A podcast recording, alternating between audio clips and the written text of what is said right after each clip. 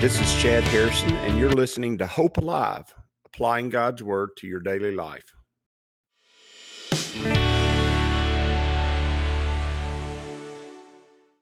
Hi, this is Chad Harrison, and I am the teaching pastor of Lake Community Church and have been serving as a pastor for 25 years. I'm also a practicing attorney. This podcast is designed to help you study God's Word and find God's will for your life. I pray in the name of Jesus right now that God would open up His Word to you and allow you to see Him and to know Him and to know His will, that you might glorify Him and that you might walk in faith and power each and every day, especially today, in Jesus' name. Good morning. Welcome to Lake Community Church's morning Bible study. We are in Exodus chapter 15, verse 20 and 21. And it is good to be with you this morning. We have a, passage here that kind of, as I read it, it just makes me think. It makes me sometimes when you're studying passages of scripture, it doesn't necessarily resonate with the moment you're in or the situation that you're you find yourself. In fact, so a lot of times when you're reading scripture, the scripture is interesting, but it doesn't touch maybe the reason why you're seeking out God and God's word that morning. And it may not be contextually where you are at in your walk with God that day. But when you read it, you sit down and you go, I need to remember that. I need to uh, think about that in context, and maybe it begins to smooth out or round off my understanding of a certain situation, a certain idea, a certain understanding of how God works and how God operates. This is one of those passages. This is quite clearly one of those passages. And it is important because of the place we find it after they've triumphed over the Egyptians right on the other side of the Red Sea. So this is really the first place where people are walking out their salvation. They're walking out their relationship with God. And obviously, we started in last week and we dealt with chapter 15, verses 1 through 18, where Moses, he sings a song. And Moses is their leader. There's no question about that. He is he takes on the position of deliverer, and him being the leader is important. You also see that he sings a long song, and that song deals with the understand some of the great understanding of salvation. It also opens your eyes to the sovereignty of God, God sovereignly being in charge of things. It opens your, you to the idea of God being uh, completely in control, completely powerful. Those are great understandings. We I did a whole study on that last week. It felt like I was back in the book of Psalms. And it is the absolute important thing that we have to learn as we walk with God that it is important that we worship Him. And worshiping Him involves it involves our actions, but it also involves our the songs of our heart. It involves prayer. It involves speaking with Him. It involves allowing Him to speak to you and you to hear Him and to act upon it. All those ideas of worship that we talk about over and over again they're important right here. But here, after Moses speaks, you got to remember that Moses has a sister and a brother that play really key roles in this whole journey that the Israelites are going on. And I don't think that's by accident. Moses is quite clearly the deliverer, he's the leader, but Aaron and Miriam, the his sister and brother, and oftentimes when Miriam is mentioned, she is called the brother of the sister of Aaron. And the reason that is, is because remember, Moses is taking on this picture, this role of being the leader, the one who is leading them out, redeeming them. And so he's taking the role of Christ. And then if you're going to take that picture and place it in the salvific process, if you're going to kind of look at it and say, okay, how does this work with everything else? You you realize, okay, then obviously Aaron and Miriam are a picture of those who are leading God's people at playing the role of the Christian leader in the world today, the those who take on leadership roles and do important things. And you can't miss out that when things are happening, when things need to go on, that Aaron is he's the chief priest which is a picture of us. He's the one who takes on the role of going before God and doing the sacrifices. But Miriam is playing an active role of leadership. And I don't want you to miss out on that because when I was growing up in ministry, when I first, it was going on far before I went into ministry. It was probably going on when I was a young man, a teenager, and uh, in college. But there were a lot of arguments and consternations, especially in the Southern Baptist Convention or the Baptist faith. There was a lot of issues about women's role in leadership.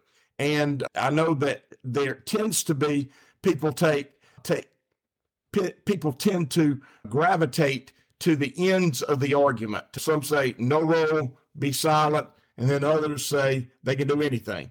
And I often, whenever there is such polarization in views and and a large majority of people, or maybe not a large majority, but a large group of people tend to toward the ends of those things. I tend to wonder: is that really the where we should be? Should we be in either camp? And the truth is, I don't think so. And the reason I don't think so is not only some key passages of Scripture, but also some passages that are enlightening. They just give us they give you some light and some understanding, and this is one of them. And especially in the book of Exodus, the role of Miriam is important to me. I, as I study it and as I look at it, it's very important because Miriam is no minor character in this story. She is no minor character in this story. She quite clearly is a leader. She's quite clearly a leader of the women in this passage here, obviously. And she is taking on an important leadership role, and she has been all of Moses' life. You need to see that. She's the one who watched Moses in the basket. She's the one who brought her mother to, to Pharaoh's daughter and made her the nursemaid for Moses. She's the one, in many ways, who has been the silent force in the background to help Moses achieve what he's achieved. She's taken on a big role. She's taking on a big role, and she's taking on a big role here.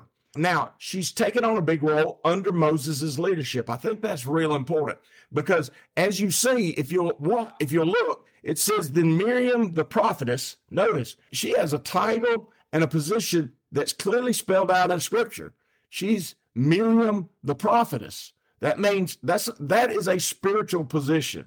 That is a points to her her giftedness, and she had spiritual gifts and she was using them and it points to a title or a position in in in a role in leading the children of Israel. Miriam the prophetess, the sister of Aaron, okay, she's she has got a clear important place because Aaron's the brother of Moses, took the timbrel in her hand.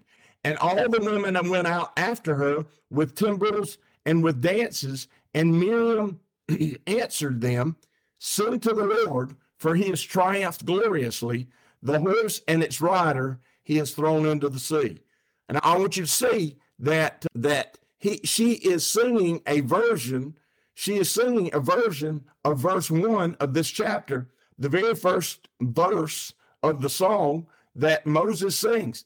He says, I'll sing to the Lord, for he has triumphed gloriously. The horse and its rider he's thrown into the sea. She says, Sing to the Lord, for he has triumphed gloriously. The horse and its rider he is thrown into the sea. Slight difference. There is actually a little bit of difference in the in the wording here at the very start. Moses says, I will, meaning he's taking on that role of personally teaching you how to have your personal worship.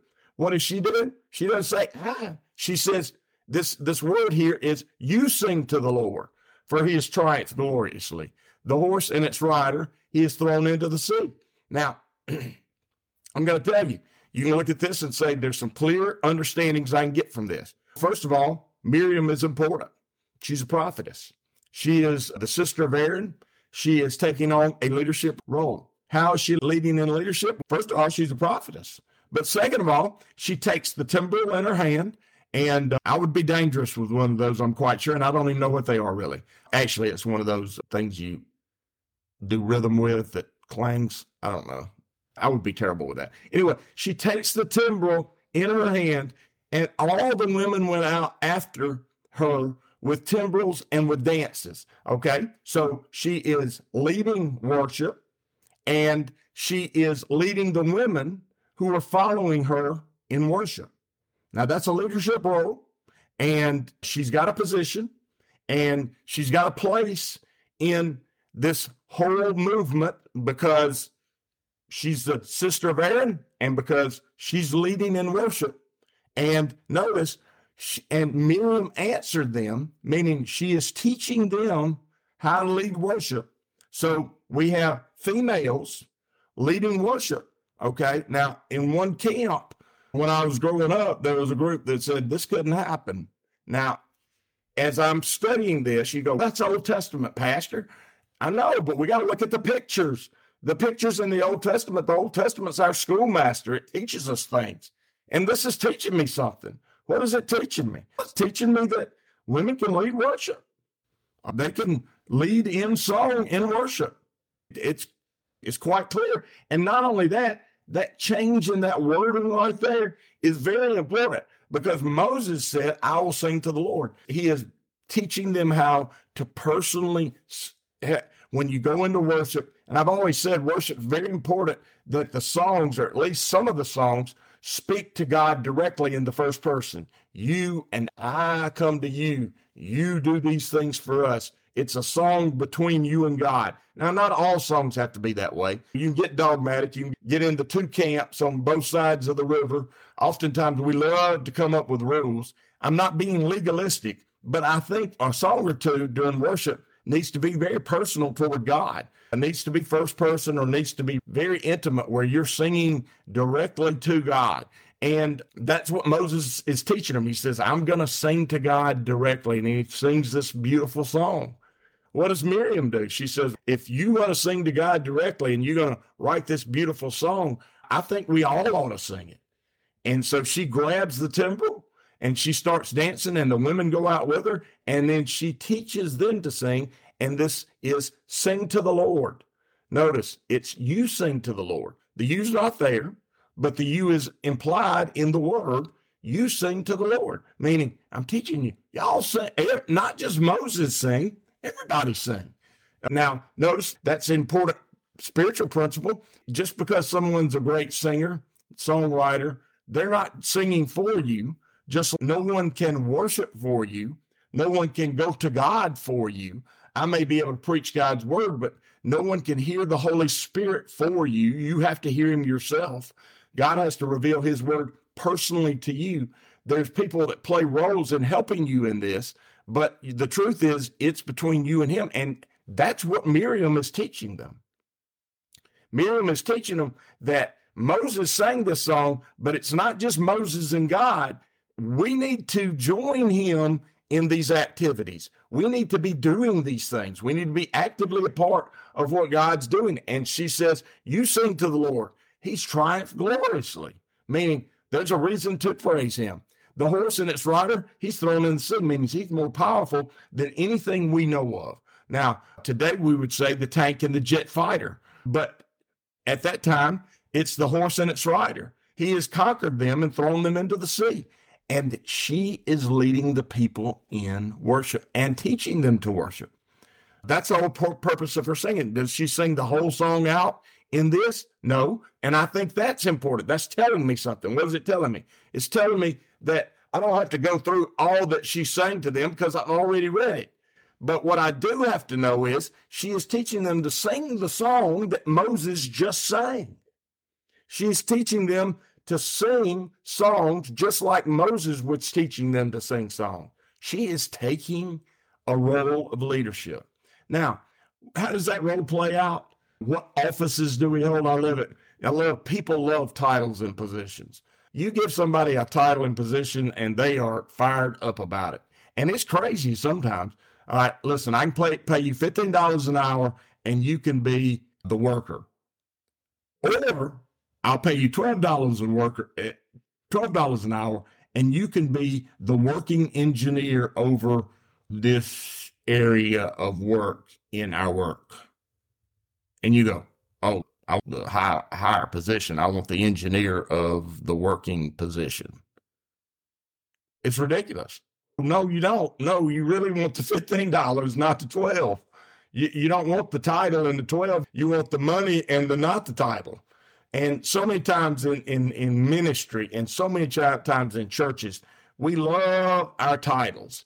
And there's one title that I, I, I think is important because it's important for people to understand my position, my role, and that's pastor, pastor teacher. But other than that's the only purpose in that title is not to make me above you.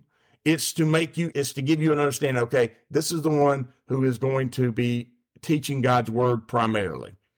Not all the time, not every situation, but he's the primary teacher of the church. Okay that's a great thing. And pastor is shepherd. It's a it's a it's a protector. It's a it's one who oversees the flock. He takes on the role of, of making sure that he's doing his role and his job. That's the job I have is a shepherd. I'm a shepherd. I'm a pastor. Those two words are synonymous with each other.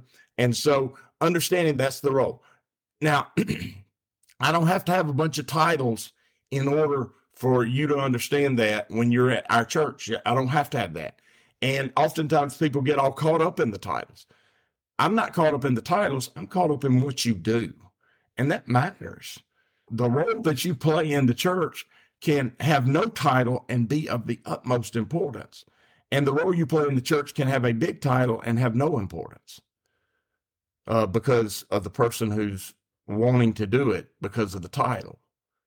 I want you to hear me today that it is obvious that women have a role to play in the church and and a very important role to play in the salvific process that they are going through after they cross over the Red Sea. And Miriam's going to play a big role in it. She is. And there's no way to get around that. And there's no way to to read that out of scripture. Miriam leads in worship the first major worship time they have as after they cross the Red Sea is being led by Miriam, the sister of Aaron, the sister of Moses. And it is it's just something to kind of log in the back of your brain. And when people want to be legalistic or dogmatic about certain things, I always just think about those things. I always m- make sure they're right there in the back of my mind so I can call them up. They take a few minutes the older I get for them to come up, but I call them up and I think, that's not totally right. And the reason it's not totally right is it's quite clear that from the very beginning, women had an important role to play in the church, and they should today also.